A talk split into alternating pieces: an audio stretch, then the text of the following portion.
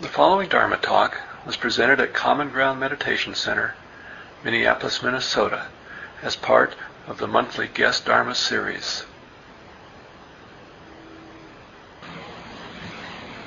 Welcome again, everybody. Nice to see you here tonight, and really great to have Myoshin Kelley back speaking at the center. Uh, many of you know Myoshin Kelley. She's led retreats here for TCBC in the past and has spoken at Ground a number of times. And now, recently, she and her husband Edwin moved to the Twin Cities to be uh, part of the leadership team for Tergar International, Mingyur Rinpoche's North American organization. And they're leading programs at Pathways on Tuesday nights and a number of other programs um, that you can find at tergar.org. But uh, Myoshin's recent past, she was the resident teacher at the Forest Refuge, the uh, long-term retreat facility at IMS, Insight Meditation Society, where she was the original resident teacher there. You know, it began in 2003 or something, I think it was. Sorry? Something. and uh, led the, the part of the um, teaching team for the three-month retreat and a number of other programs at uh, IMS. Anyway, it's really great to have you. Tonight's talk is Center of the Cyclone, so I'm looking forward to finding out how to practice with that. Thank you, Mark. It's really a delight to be here, even if I feel like I'm in a spaceship. Honored to be able to try this out this evening. Good microphone is very valuable. Everyone here okay? Yeah? So, as Mark said, the title of tonight's talk is The Center of the Cyclone. When I got the Common Ground email with that title on it, I thought, hmm, nobody's going to know what that's about. so I'm going to leave you guessing for a few minutes. I want to first tell the story of how that title came about. Uh, it stems from an experience I had while I was living in Australia. And actually, it could be that the the word cyclone gives that away because over here it would be hurricane. But living in Australia, they have what's called cyclones. And uh, I was new to living in Australia and had never experienced one before. And so, uh, you know, it, we knew a little bit in advance that this was going to be happening. It was moving in our direction. As you know, with hurricanes, they're somewhat erratic, so anything can happen but it's happening that it's traveling down the coast towards where we're living. And I felt a little bit of excitement. Oh, it's cyclone. what do you do? I wasn't really sure. But, um, you know, I, I'd heard something about taping, putting tape on windows and, and boarding things up and battening the hatches in different ways. And so I thought, well, um, that's what we'll do. So we started doing that, and I was being guided by the radio station. You know, it was telling me what was happening with the storm, where it was, and you know, just suggestions, whatever. And you know, still quite excited. And then it was not too far up the co- coast, and what happens, of course, but we lose contact with the radio station. And suddenly it's like being alone with the cyclone coming. And the air got so dense and heavy and oppressive. You know, it just seemed like you could cut the air with a knife and just this whole building up of something. And, you know, it, it started to feel a little bit scary. And then at one point, the center of the cyclone came right overhead. And I was living right at, on, overlooking a beach. And when it came overhead, it was everything completely changed really suddenly. The sun came out. You know, it was suddenly this gorgeous day. People ran down to the beach. And, you know, you just forgot with this oppression you'd been through. I mean, you know, just very celebratory. I mean, the energy just shot up, in a sense. You know, the weight was lifted off. And then, you know, rejoicing in that. And then, not long after, the other side of the cyclone hit. And sure enough, it was, uh, you know, pretty wild again. And so, how does this relate to anything I might say? Well, it struck me in a couple of different ways, two very different ways related to meditation practice. And the first was seeing that there's been times in my own life, and I, you know, I think I've heard from other people, where we actually try to practice as if we are in the center of a cyclone. And your being in the center of the cyclone can be beautiful states of mind, calmness, peace, tranquility, and you don't want to venture out into the wildness of the periphery of the cyclone. And the way that I had attempted to do that in my own life was to have quite a strong focus, to have strong concentration. And that, you know, was easier in retreat. If I was doing a retreat, you know, the mind could be uh, relatively stable, could practice in a very focused way, and then, you know, would often find when I left the retreat that I was out in the midst of the periphery of the cyclone and things were very chaotic and I felt like practice just crumbled. We can even have, you know, a, a milder sense of that in daily practice where we sit down and we try really hard to focus. And maybe there is moments of peace, tranquility, but, um, and then we get up from that and then you know baby starts to scream um, somebody yells at us just the multitude of things we have to do in life and we feel like our again our practice just crumbles away because we can't sustain that kind of strong focus but then there's another way of seeing the center of the cyclone by way of being i think a healthy form of practice or one that can really translate, be helpful in our daily meditation and the living of our lives. And that's where that center of the cyclone is completely connected to the totality of the cyclone. And yet, through really the power of awareness, being able to really have a, an equanimous mind that isn't thrown about by, you know, the throes of life, by the raging storms in our experience that come through. This center of the cyclone comes about when we find the capacity to relax to be present with our experience, and just to really rest in the refuge of mindfulness or awareness, where we really learn to just let that be a mode in which we live life, where we live letting life be in its totality without trying to keep away those strong winds. I mean, if you just picture being in the center of a cyclone and trying to keep at bay those winds, it's not going to work. You know, and that's our lives too. If we try to keep just just to have nice peaceful experiences and to keep away the rest of it, I don't know where you're going to find that. You know, like you know, just wherever we go because because of the cycles of life. You know, even if one day we are in a very peaceful setting, you know, the weather can change, our bodies can change. That change is just something that we have to live with. And so, you know, it's how can we find a stable, upright mind that can weather the storms.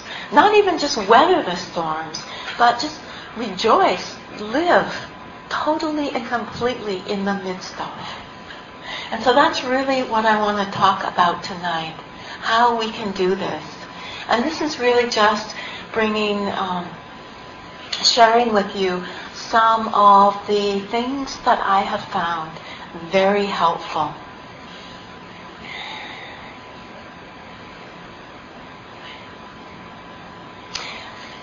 a piece that this leads into is I don't want to say that to practice formally, in a quiet way, in a simple manner, isn't helpful. Because it is where we start to really get a sense of the workings of the mind, what it does, how it moves, you know, and what is awareness itself. We begin to taste of this when we sit quietly. So this is something that you know we can look to in our lives, but we want to be able to bring the understanding that we gain from this into the midst of the chaos, into you know just the full realm of being a human being in this world. I once practiced with a Zen master. His name was Hogen Daido Yamahata. And one day I asked him, uh, how are we doing with the sound here? Um, okay? Uh, one day I asked him about practicing in the world. And he just looked at me with kind of an amazement in his face as if what is the difference between you know practicing on the cushion and in the world and as if he could see no distinction between the two and he said very simply to me let the world be your map and so you know that's the practice i would like to direct us towards so that it is not something that is fragmented from our lives but is what helps to guide us through our lives to live in the wisest, most compassionate way that we can.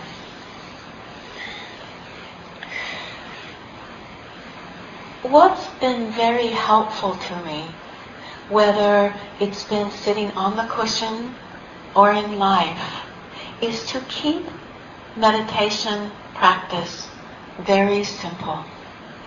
And I have three guidelines that have helped me through many different times in life. Three different phrases that I will just check in with periodically. And they give me a framework for being in this moment. The first is to relax. The second, to be aware. And the third, to stay interested. And I found that this formula can be applied anytime, anywhere, that, and that it really does give the give me something to remember that is useful. So just to take a look at this relax, be aware, and stay interested. So relaxing. You know, this is, defined not something that we can do on demand. You know, it's not like you could say to yourself, just, you know, when you're really tight, okay, relax, and then you relax. You know, it doesn't tend to happen that way. But there can be a level where remembering, oh, we don't have to be so guarded. We don't have to be so hyper vigilant. That actually we can soften and meet this moment. That, and this happens with more ease when we aren't carrying a lot of expectation, ideas about what we want to get, where we aren't grasping at our experience, or where we aren't in struggle with it. And so it can happen that when I might remember this word relax, that there is some kind of struggle happening whether it's physical or mental. And so with that, it can be just relaxing with whatever discomfort is there. We don't need to compound it. But so you know, so just with the body, you feel in the body the sense of relaxing, and then you feel, oh, there's actually tightness in the shoulders, in the hips, and then it's not fighting with that. It's not straining. It's just a softening, relaxing and being with as it is.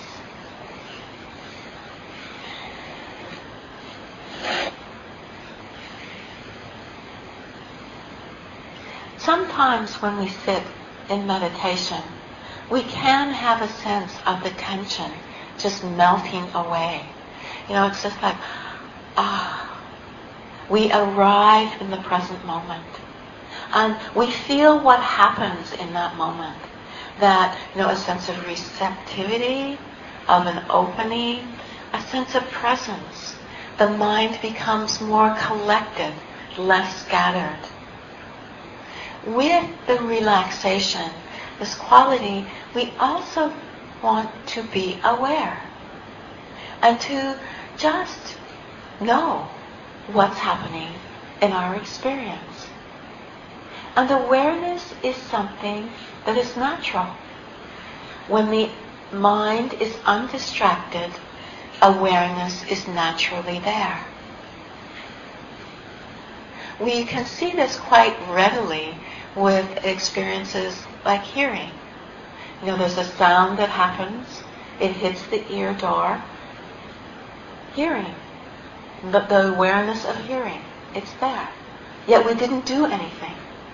It's just, it's natural. We don't need to try to be aware.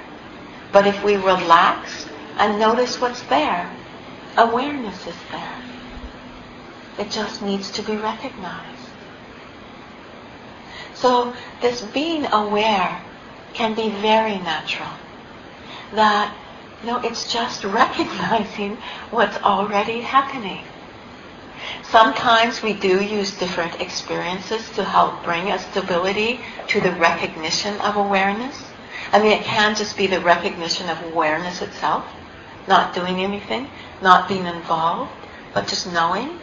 Sometimes we will use awareness of breath awareness of hearing, awareness of thoughts, awareness of emotion. But just using those experiences as a support to be aware. And then there is the element of staying interested.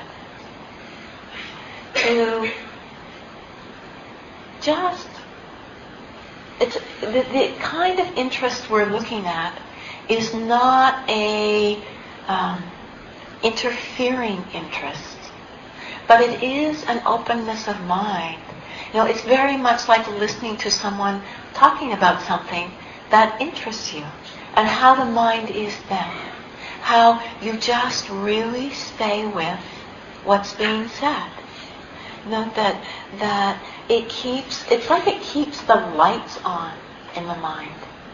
You can relate interest to the quality of investigation, to which is to really um, be looking at experience in a way that you've never seen it before, or that you know the mind is not habituated. It's it's connecting with experience with a natural intelligence. And this becomes very key Because without this interest, we find that we just space out. We get bored. We won't pay attention. We won't recognize what's already here, which means we won't turn up in our lives.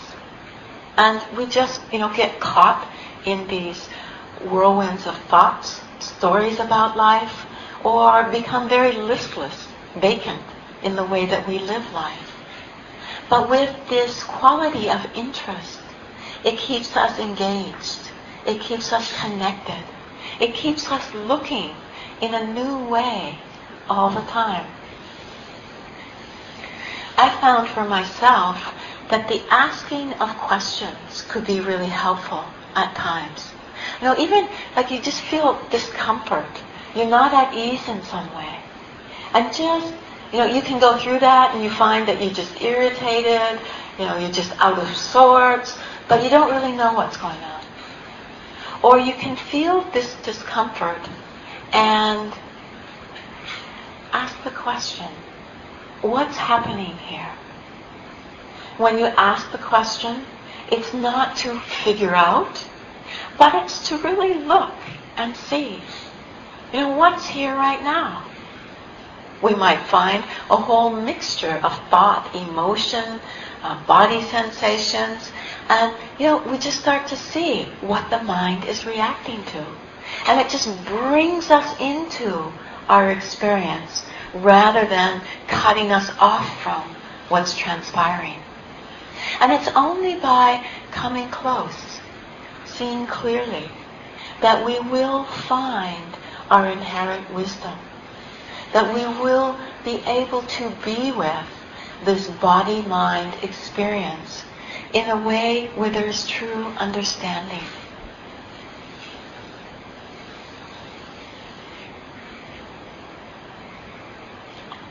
Some questions that I've used in my own practice are things like, do you need to listen in order to hear?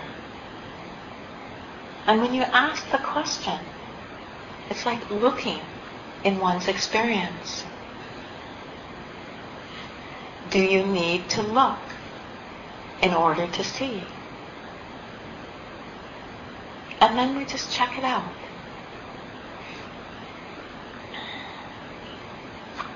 Another one I found really helpful. Do you need to focus in order to be aware? And, you know, it can be, you can pick one question and, you know, just periodically, over days even, remember it. And it just helps guide you to that openness and interest in what's happening.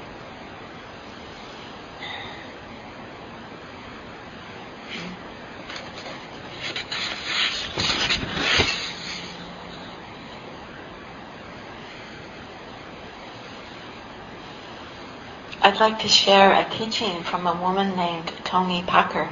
She was a Zen practitioner for many years and then opened up a, a center in Springwater.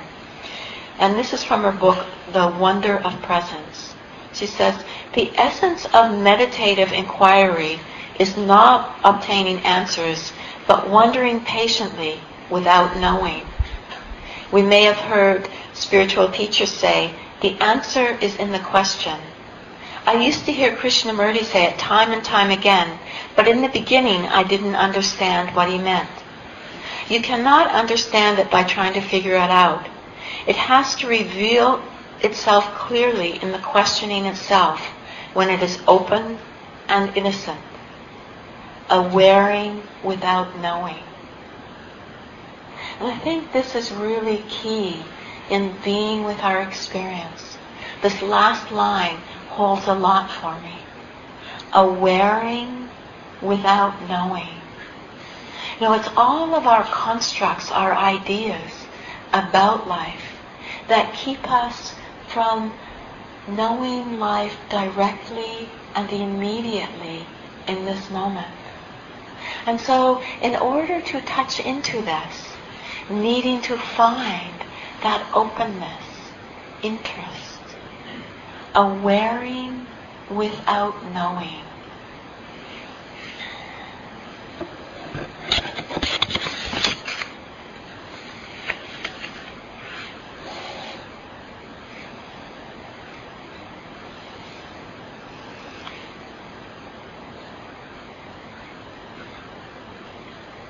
This can take a kind of radical trust because we have to let go of concepts, constructs of the mind that can often, often keep us feeling safe, but also keep us living within the confines of the known.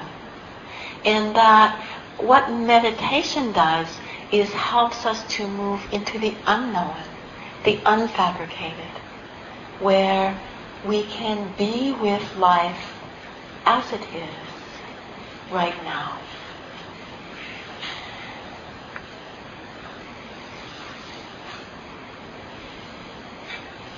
This radical trust may seem daunting to think of letting go of the constructs that so often keep us feeling safe.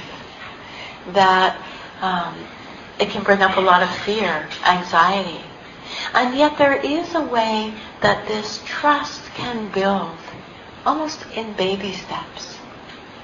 And how is that so? It's where we can relax and let be just for one moment. Just relaxing and letting the mind be just as it is.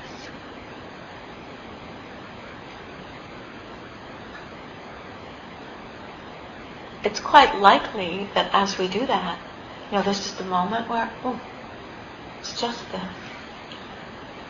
We didn't go poof, suddenly disappear. You know, the world didn't suddenly disappear. We didn't find ourselves in the midst of something completely fearful. It was just a moment where we there wasn't this interfering mind that was trying to figure out, work out, but just a purity of awareness. I actually had quite a strong experience on one of my first long retreats where you know, I hadn't been alone with my mind in quite the same way. I, think it was a month-long retreat, and it was, you know, a few months before I did it, if you told me I was going to do a month-long retreat, I was, I was like, no way. But then suddenly I got very interested in deepening my meditation and went on this retreat. And so just sitting down, it was like the mind went wild. Oh, it was it seemed unbelievable. There was no distractions, and um, well, and then the stories that the mind would come up with about any little thing that happened was just phenomenal. I mean, it's amazing to watch what the mind does. and so there I was. I, I, you know, I'd gone, I think it was three weeks into the retreat before this happened. And then, you know, suddenly there was just a few moments where there was a sound and there was just hearing. There was a thought and there was just thinking. There was a sensation and there was just heat. And it was like, whoa. I mean, it was just so simple in those moments. And it was just tasting of that center of the cyclone where it didn't matter what the experience was. It didn't matter whether it was pleasant or unpleasant. It was just an awareness of this. And you know, I just remember that. Oh, I felt like I'd been in this this jungle of the mind, and just stepping out into the clearing for a moment. And you know, if we can just let these simple little moments, just invite them into our lives, and that can be anytime, anywhere. You know, just anytime you remember, relax and let be. And then the mind picks up, starts doing something, getting involved, thinking about, fantasizing, reacting to. And then you see that, and you go, and you again just relax and let be. And so even you're talking to somebody and you feel, you know, as you're talking, you kind of feel that energy starting to rise and you're getting kind of, I don't know, into or attached to what you're saying. And then you remember, relax, let be. You're not trying to change anything. You're just turning to the purity of awareness in this moment. And I mean, probably many of you have been meditating for some time, have some experience of this, and we just see how that starts to help us gain confidence. You know, if we think that we have to trust in our willful effort, well, I don't know about your will. Maybe your will is a little better than my will, but my will is not very reliable. you know, sometimes it can be strong. You know, you take food, for instance. You know, uh, I'm not going to eat sugar today, and um, you know, get up in the morning, have my breakfast, go through breakfast, no problem. And then a little bit later on in the day, I'm starting to get tired, and you know, then I first thought of the not having sugar today. Okay, I can I can I can stay with that. I, I won't have it. And then get a little bit more tired, and then what do you know? There's a, somebody's offering you a chocolate, I, well, just one chocolate. You know? I can start again after I've had the chocolate. you know, that, that, that somewhere in my experience, that willful effort, sometimes it has its place, but it takes a lot of effort, it takes a lot of energy, and becomes very tiring at times. Um, so, or another thing that if we think we have to trust in is, you know, our personality. That, you know, we are somebody who can really have this together, do this right. You know, I know that as I began meditation, that my whole ideas around being a perfectionist, striving for perfection, came right with me to the cushion. And, you know, just really having to get this right, do this right. And again, that was nothing that was very trustworthy. But looking to being with awareness, recognizing this awareness that is natural, that we don't have to create. All we have to do is to notice, to be, to really just be in this moment. And then we just do this as often as we can in our lives. And, you know, there's different ways of doing this, different reminders that we can have. Um, you know, from putting up signs around to having a, uh, you know, some people have a watch that vibrates to having a mala that one can just every time you remember, be aware, you just push another bead on the mala. Uh, having activities that we do and just that as we begin each activity, that remembering to be aware, to let be, to relax, stay interested, and be aware.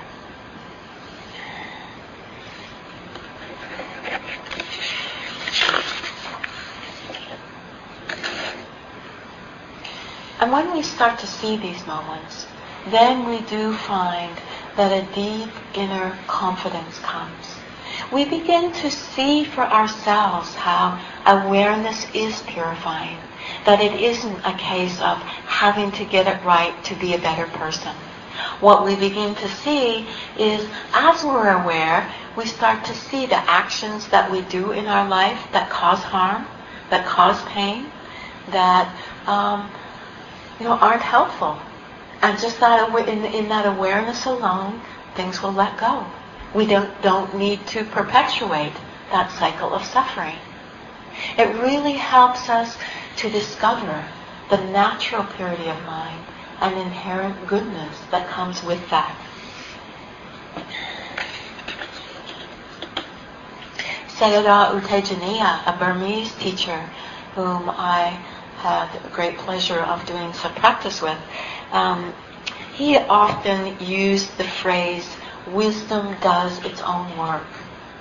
And that's what really happens as we find that we have a more sustained recognition of awareness. That, you know, that just in the seeing, that, that our goodness comes forth and there's not a desire to perpetuate this suffering. And it's nothing we create. It's really natural. You know, it's like a, a small child picking up a hot coal. You don't have to tell them to put it down. It happens naturally. And so, you know, as wisdom strengthens, comes forth in our lives, this is what happens.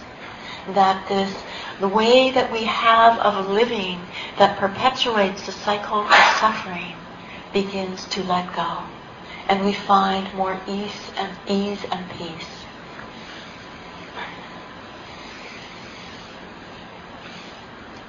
Within this whole process, we have to relax in the being aware and the being lost. Because our habit can be so strong to be lost. And there, there can be a way that at first we might find when we discover that we're lost, we just beat ourselves up. You idiot. You've been lost for hours again. You know, you're no good. You're never going to be able to do this. Forget it. And we get really hard on ourselves. But then um, there can be a way that we can recognize that in a moment where we discover that we've been lost, we're already present again. And this is a moment of mindfulness. And the mind can really delight and rejoice in this.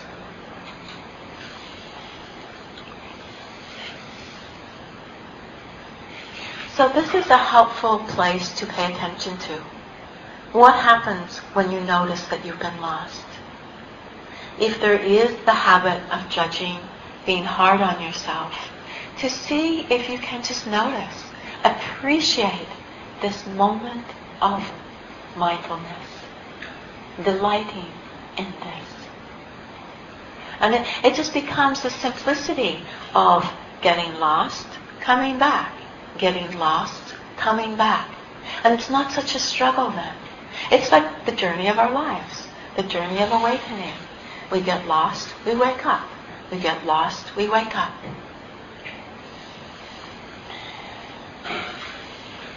I've also found helpful within this having a sense of humor. It's so easy to get really heavy, grim. Uh, our spiritual journey, the path of awakening, the path of discovering peace, happiness in our own being. And you know, somewhere it's interesting how it can become grim and heavy. You know, it's like I've seen for myself where it's like even just sitting down on the meditation cushion and like putting on the armor of meditation. And, you know, it's a whole new way of doing. And, you know, it has all of the problems that we face in our lives where there's a way we can hold it lightly. I know that um, I, in my own life, have found humor very helpful and have always been actually attracted to people that help me to laugh. Um, I've been very fortunate in that way. There's a few people I wanted to mention. One is a chiropractor that I had while I was living in Australia. He lived out in, what do they call it? Kind of in the bush in Australia, out in the country. Um, he was an elderly man at least at the time, I thought he was elderly. Right now, we might be about the same age. you know, all things are relative. Um, he, he seemed quite wizened up. He'd, he'd been a chiropractor his whole life, and he had some. Um, well, you don't usually find them uh, techniques in the modern day world. He had, you know, this stretcher that he would put you on a rack and stretch you out. uh, but he had this great technique he would, you know, as chiropractors can do, he'd get you all twisted, contorted, whatever, and then he'd crack a joke. And as soon as you'd laugh, he'd crack you. you know? and there was, that's when the body was responsive, was open. And then I met Hobenson, uh, this Zen master I spoke of earlier. And he too had a really good sense of humor. And he had this way where he would say something, get you laughing, and then he'd come in with the Zen stick, and it would, just be boom. You know, it was just the way he wielded that Zen stick by using humor. And then uh, more recently in my life, practicing with Mingyur Rinpoche. I don't know if some of you had the opportunity to meet him on his last visit here, but he's this young Tibetan Lama. Uh, his whole being is just in a state, a state of delight, joy, happiness.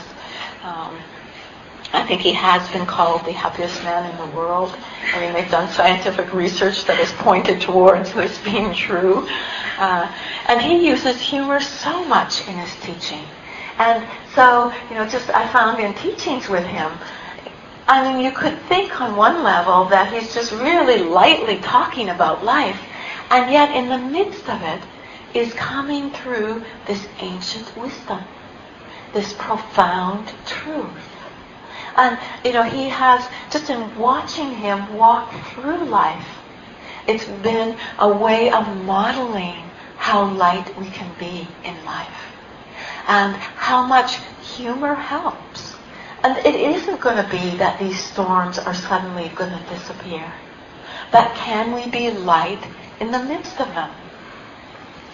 And I found this, like, it is sometimes you just watch the habits in the mind come round and round and round.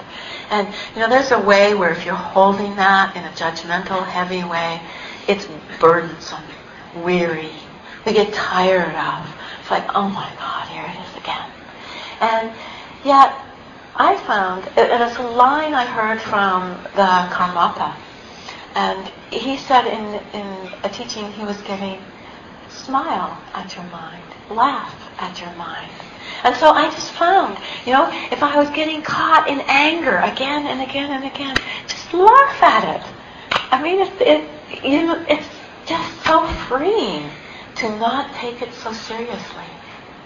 You know, having a sense of humor about it doesn't mean we diss it in a way. Doesn't mean we, we dismiss it. But we don't buy into it in the same way. It's a sense of holding this all lightly, playfully.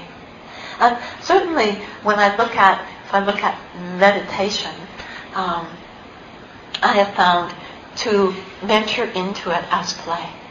A play of understanding how this mind works. A play of seeing how one can reveal truth.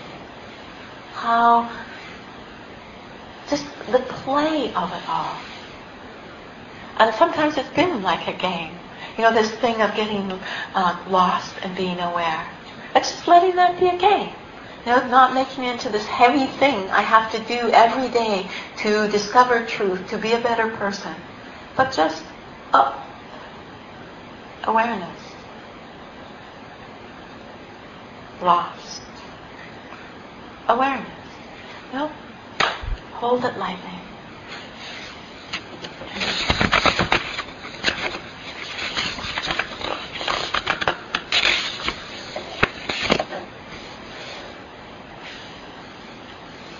Actually, there's a, there was both a book and a movie that had a title that I loved when it came out.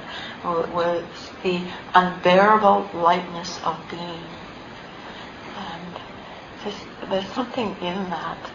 There can be this lightness of being that at times is so unfamiliar um, that it, it can almost seem unbearable. But there is this lightness. So in discovering the center of the cyclone, keeping it simple, relaxing, being aware, staying interested, holding it lightly.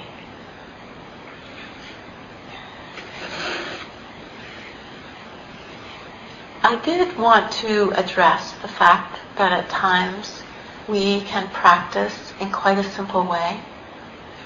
That for me, these guidelines have taken me through a lot of the terrain of life.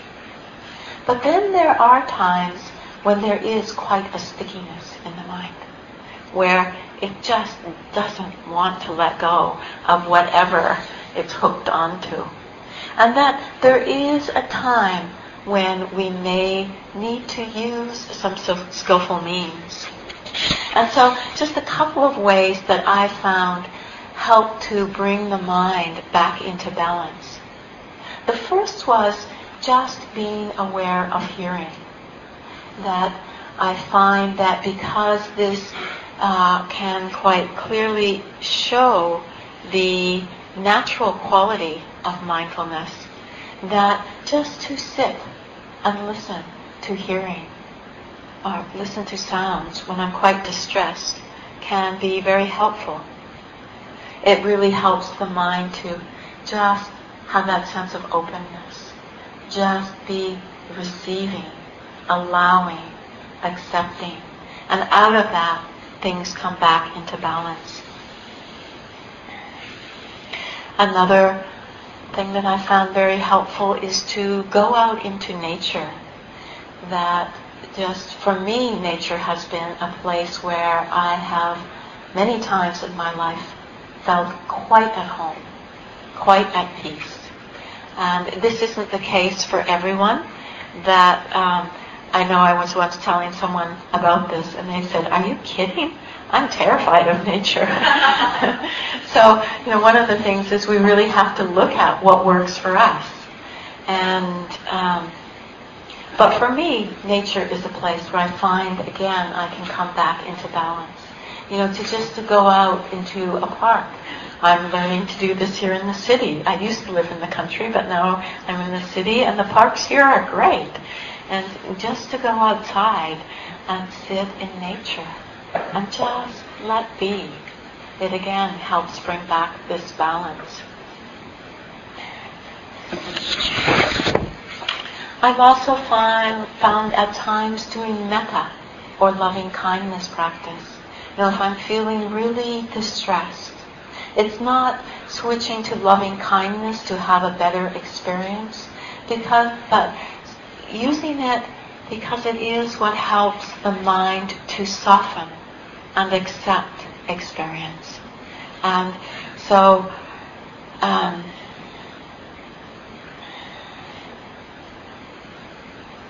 in the midst of these whirlwinds of life, just having a sense of softening and wishing for yourself that you can find peace amidst this. And just that intention, just that wish in itself is based in kindness and compassion. We find even when our heart feels really hard and cold. Just to touch this with this sense of kindness is helpful. And then there's been times where it's really felt hard. You know, just like you're up against a wall and there's nowhere to move, nowhere to go. And for me, at times, it's been a sense of almost like putting my head in the lap of the Buddha. There's been a sense of surrender, putting down my difficulties, and really, you know, just letting the mind rest in a wholesome, helpful refuge. And for me, just the image of the Buddha is this. For you, it might be something different. For me in this, there's also been a sense of devotion. And that, the, you know, it might be devotion as we think of the Buddha and what he represents. It might be a sense of devotion to truth.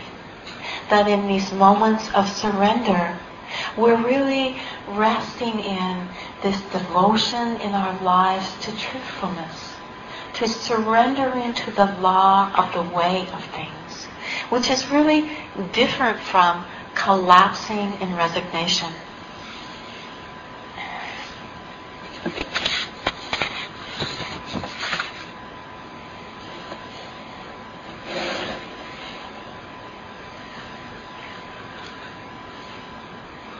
Suzuki Roshi, a famous Zen master, once said, moment by moment, completely devote yourself to listening to your own inner voice.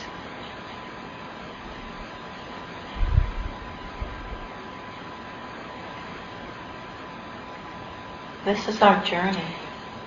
And this is what we do in these small moments of awareness. Really learning to trust in these moments. Seeing how when there is this recognition that the storms of life, the waves of life, the torrents of life can come through and there is a stability, a presence, a beingness that is equanimous, undisturbed. It's like space. You know, you can throw things at space, but it doesn't taint the space. It simply moves through the space. And this is so in the awareness of the mind that all kinds of experiences can come and go, can move through. And this natural purity of awareness remains the same. I'd like to close this portion of the evening by sharing a teaching from Ajahn Chah, and it's called Let the Tree Grow. The Buddha taught that when things that come about of their own, once you have done your work, you can leave the results to nature, to the power of your accumulated karma. Yet your exertion of effort should not cease. Whether the fruit of wisdom comes quickly or slowly, you cannot force it just as you cannot force the growth of a tree you have planted. The tree has its own pace. Your job is to dig a hole, water, and fertilize it, and protect it from insects. That much is your affair, a matter of faith, but the way the tree grows is up to the tree. If you practice like this, you can be sure all will be well, and your plant will grow. Thus you must understand the difference between your work and the plant's work. Leave the plant's business to the plant and be responsible for your own. If the mind does not know what it needs to do, it will try to force the plant to grow and flower and give fruit in one day. This is wrong view, a major cause of suffering. Just practice in the right direction and leave the rest to your karma. Then whether it takes one or 100 or 1,000 lifetimes, your practice will be at peace.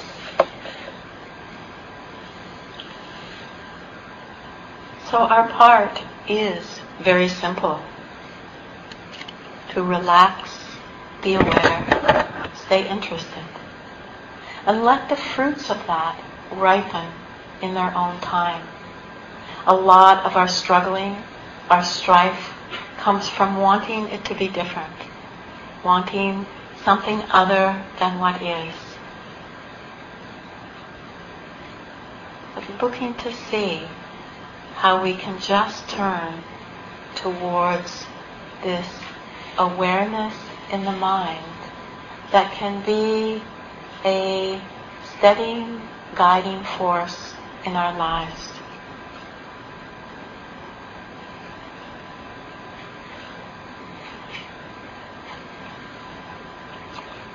So,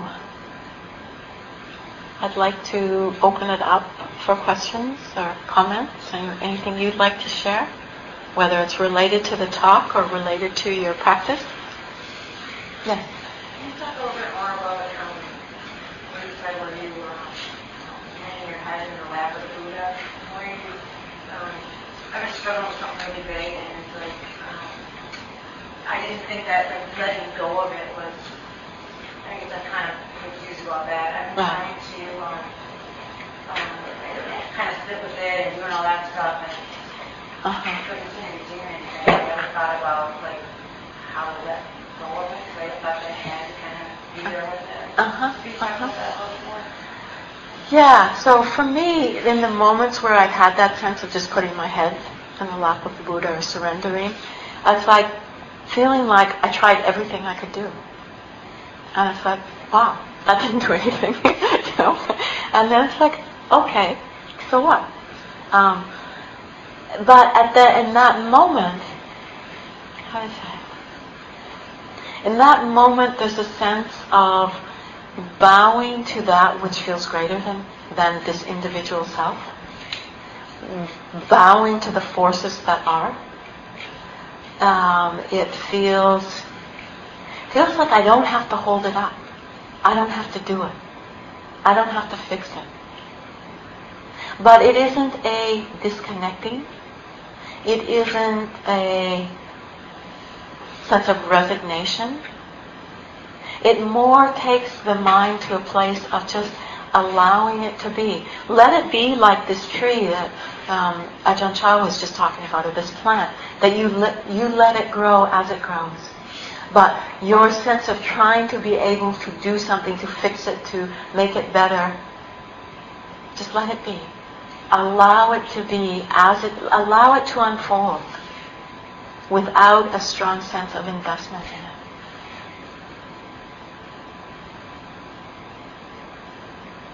Does that make sense? No? Well, I mean, yeah, I get all that, but I want to get a little bit of the surrender thing because it's just really vague and I just want to let go of it for a little while. And Uh-huh. like I've been sitting with it and waiting and watching. Uh-huh. It's just it's so heavy and dull and I get pulling on me. And I, but you know, not following the stories. I actually feel like my, I'm kind of brain dead like I won't follow the stories. I won't do that. And I, and I feel that in itself is a struggle, but I just want a little bit of that surrender, and I just don't know how to do it. Uh huh. Well, you can't force it. Surrender. No, surrender. Yes, no. it doesn't work that way. You know, it's like you can't say relax and you just suddenly relax.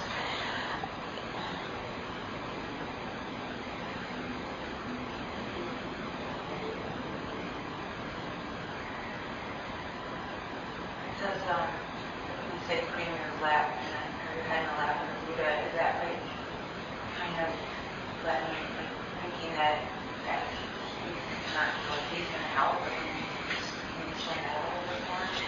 Like visualization, Right. ideas or something? Uh-huh. Yeah, yeah. It is of there it's like it's like taking the pressure off yourself to have to do anything and just giving it away, giving it over. Let it be what it is. There's nothing to do in it. And I guess the, the, the sense of the lap of the Buddha is in that, you know, it goes back to me to being a young child um, and finding that there was so much suffering in life and yet having a sense that there was something else that was possible. Uh, I remember, like there was the, the Moody Blues song that had the line, um, and I know one day I'm going to find my own peace of mind. And that kind of had a sense of faith for me in just hearing that line. It, it, inspired that sense of faith. And so in that surrender, it's, it, it has a sense of giving it over to, to what in your own language inspires that place of trust and confidence, but isn't about the small little I, me, and mine. Something bigger than oneself.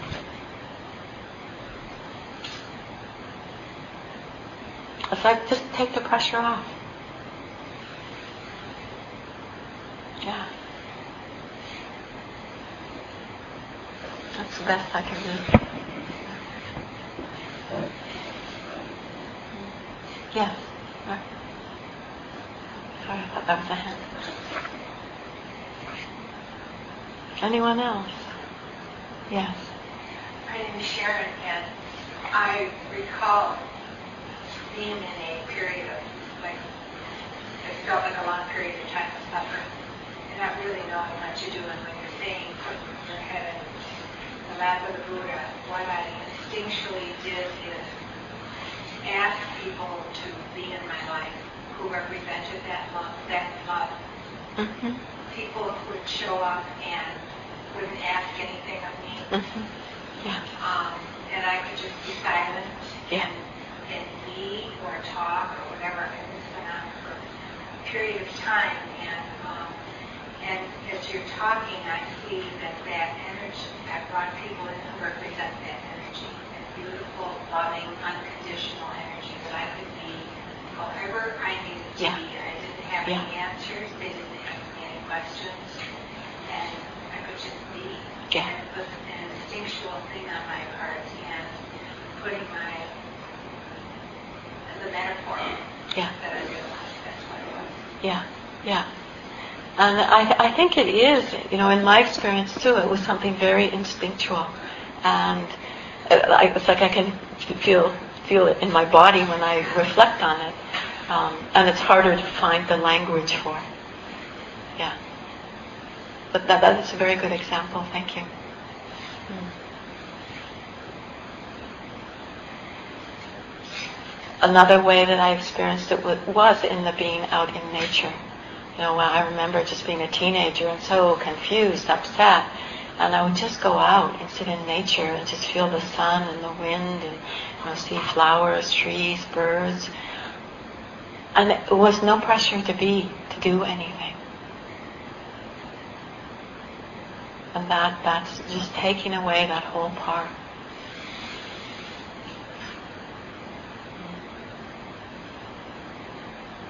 Once got a call from a, a young woman who wanted to come and see me on a career Um, she had like 13 suicide attempts and, you know, all kinds of problems. And, and she said, do you have a sense of humor? she, like, yeah, I can't imagine doing this kind of work without this humor, Right. you know. And, know, we laugh and cry, but, you know, we laugh a lot. And, yeah.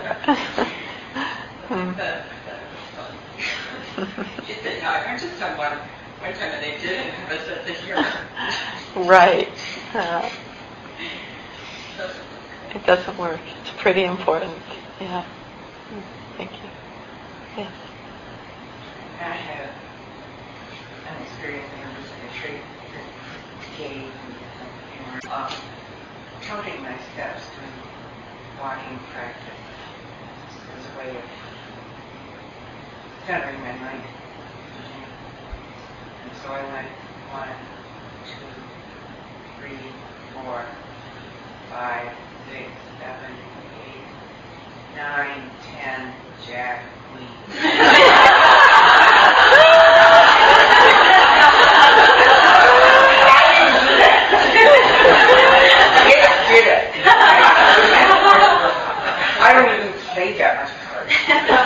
Gift. yeah.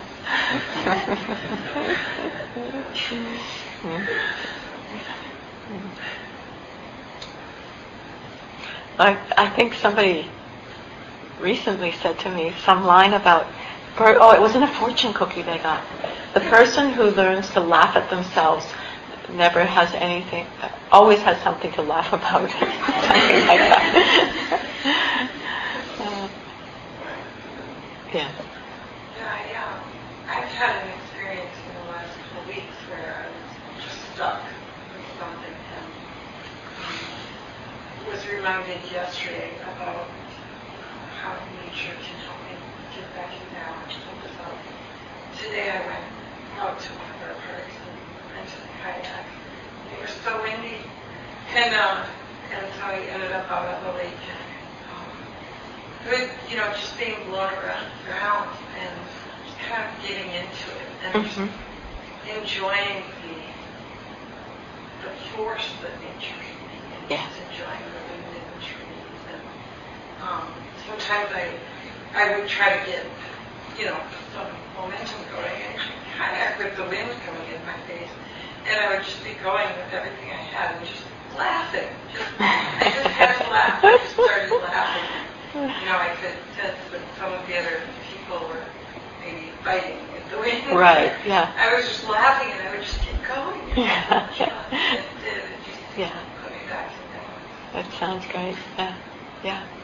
I think the force of nature too is a really good teacher, because we we see. I mean, there are winds you can't move against.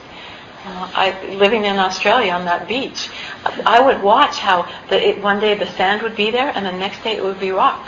You know, it's just the force of nature, and that that we think we can be this thing that is gonna be unstoppable.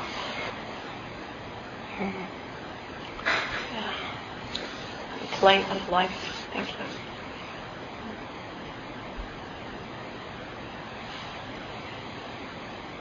Anything else? Well, maybe we're all ready for this. Come Yes. Where is your chiropractor in his rack? Where is he in his rack? In his rack, and he went and where can I see him? Where can, he was in Australia. I didn't. I can't quite get the joke.